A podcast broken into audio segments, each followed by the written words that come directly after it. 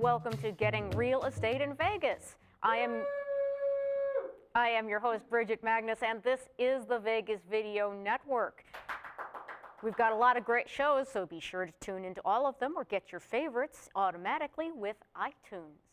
Now, if you've got a question for us, go ahead and send that in to gettingreal at vegasvideonetwork.com. I'm so glad you took some time away from doing your taxes to go ahead and watch us today. So let's go ahead and get started with the Friday figures. All right. Well, the trend of declining availability has finally broken for just a little while.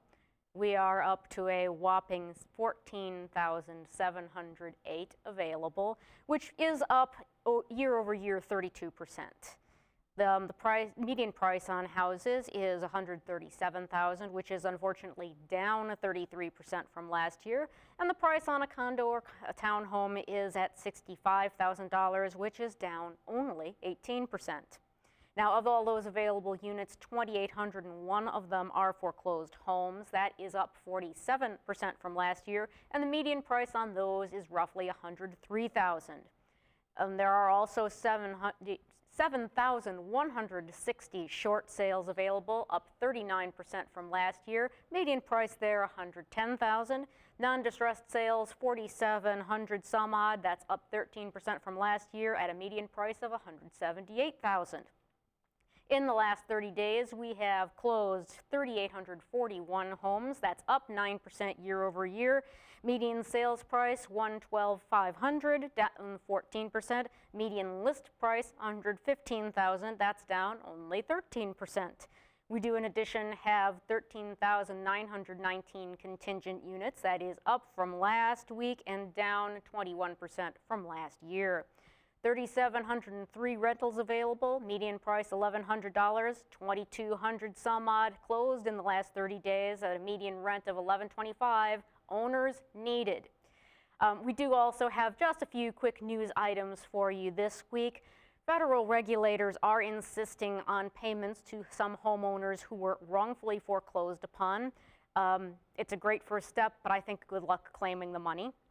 There is no agreement between banks and state attorneys general about a foreclosure fraud settlement, and some of those AGs want the right to do their own probes. This ought to be interesting. Interest rates up, but still only 4.91%, a great rate to be sure.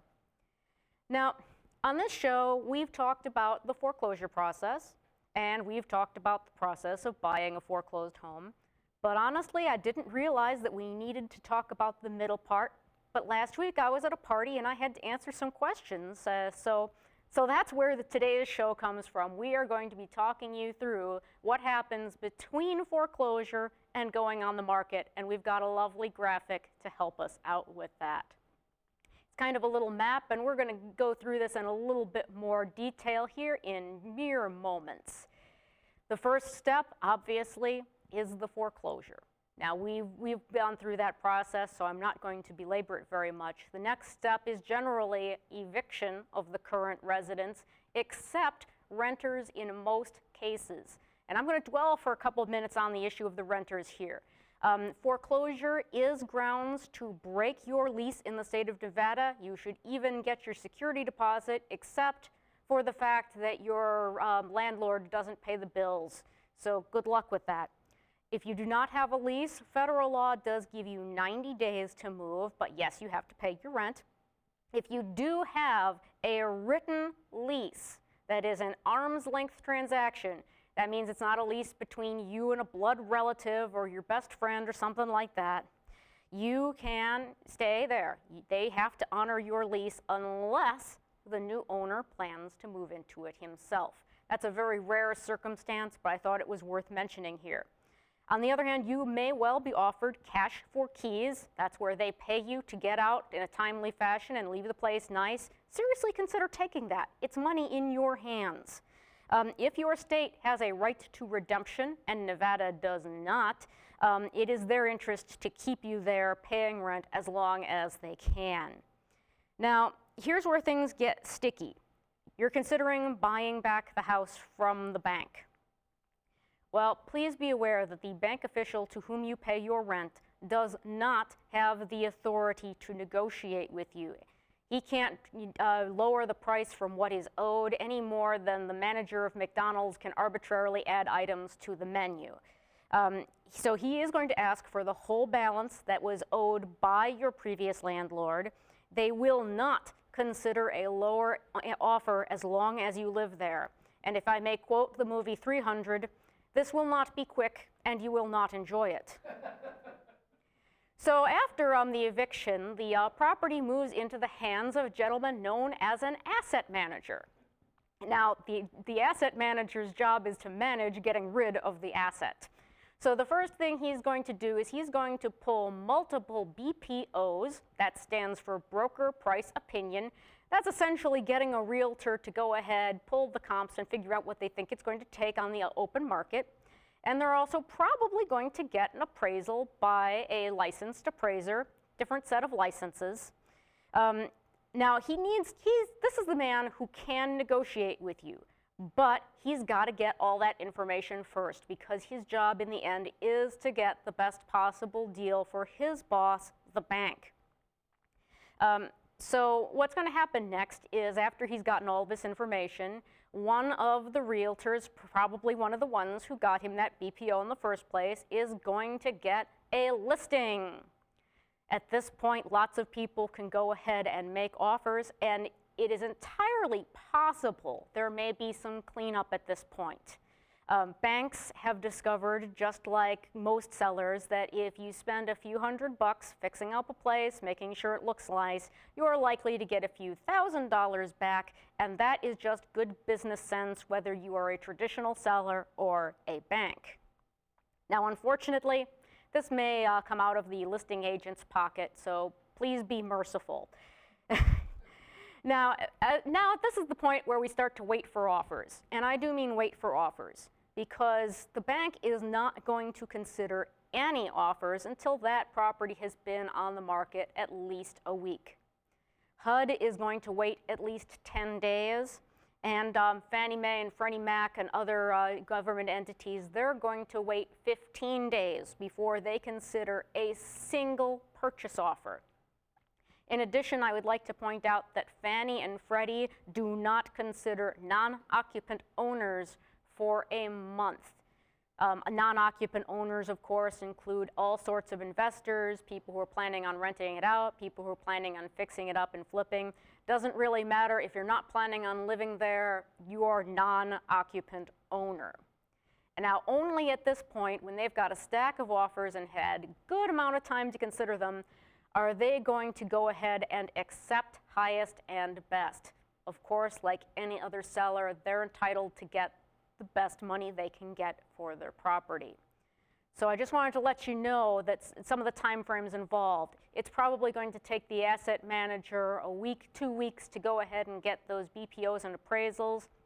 It might take another week for cleanup, you know, maybe they decide to replace some carpet and do some paint. That takes time too. And again, we're talking another week or two or four before they actually accept an offer. This is a time consuming process, and if you are in the middle of it, you need to be aware that that's what it is. And so that kind of clears up that situation. So, uh, who's ready for some real advice?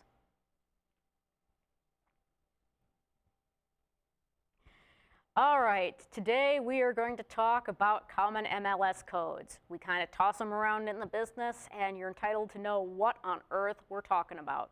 Let's start with the simple ones. Available. Yay! Um, there are three different codes for available, um, exclusive right and exclusive authority. Basically, what that means is the way that the listing agent is going to get paid. For you as the buyer, there's not really much difference. It's just something you need to be aware of in case you see that EA instead of ER. There is also a code for auction. Auction means, of course, that one of the big auction companies is going to go ahead and have them on the auction.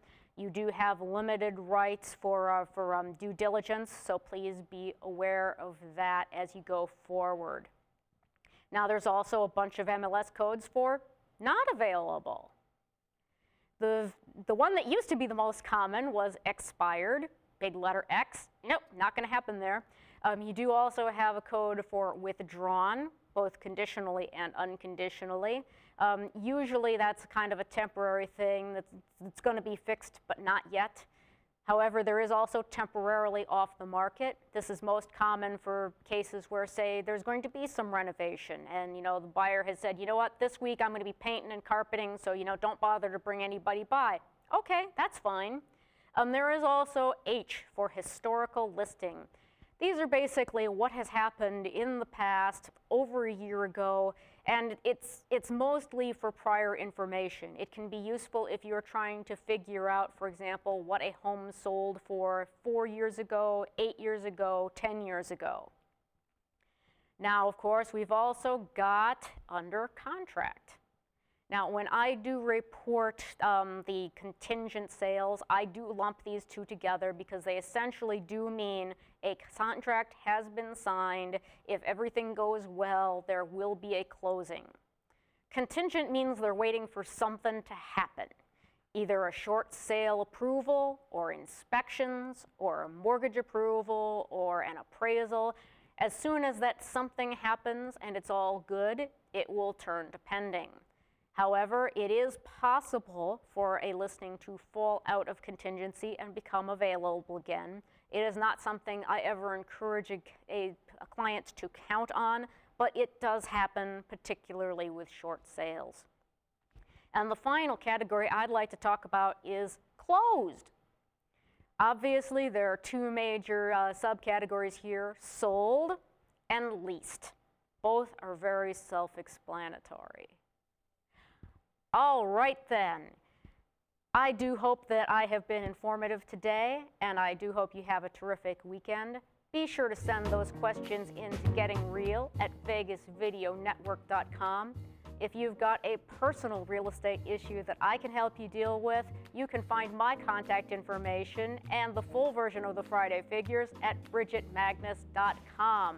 Thank you for tuning in. Happy Tax Day!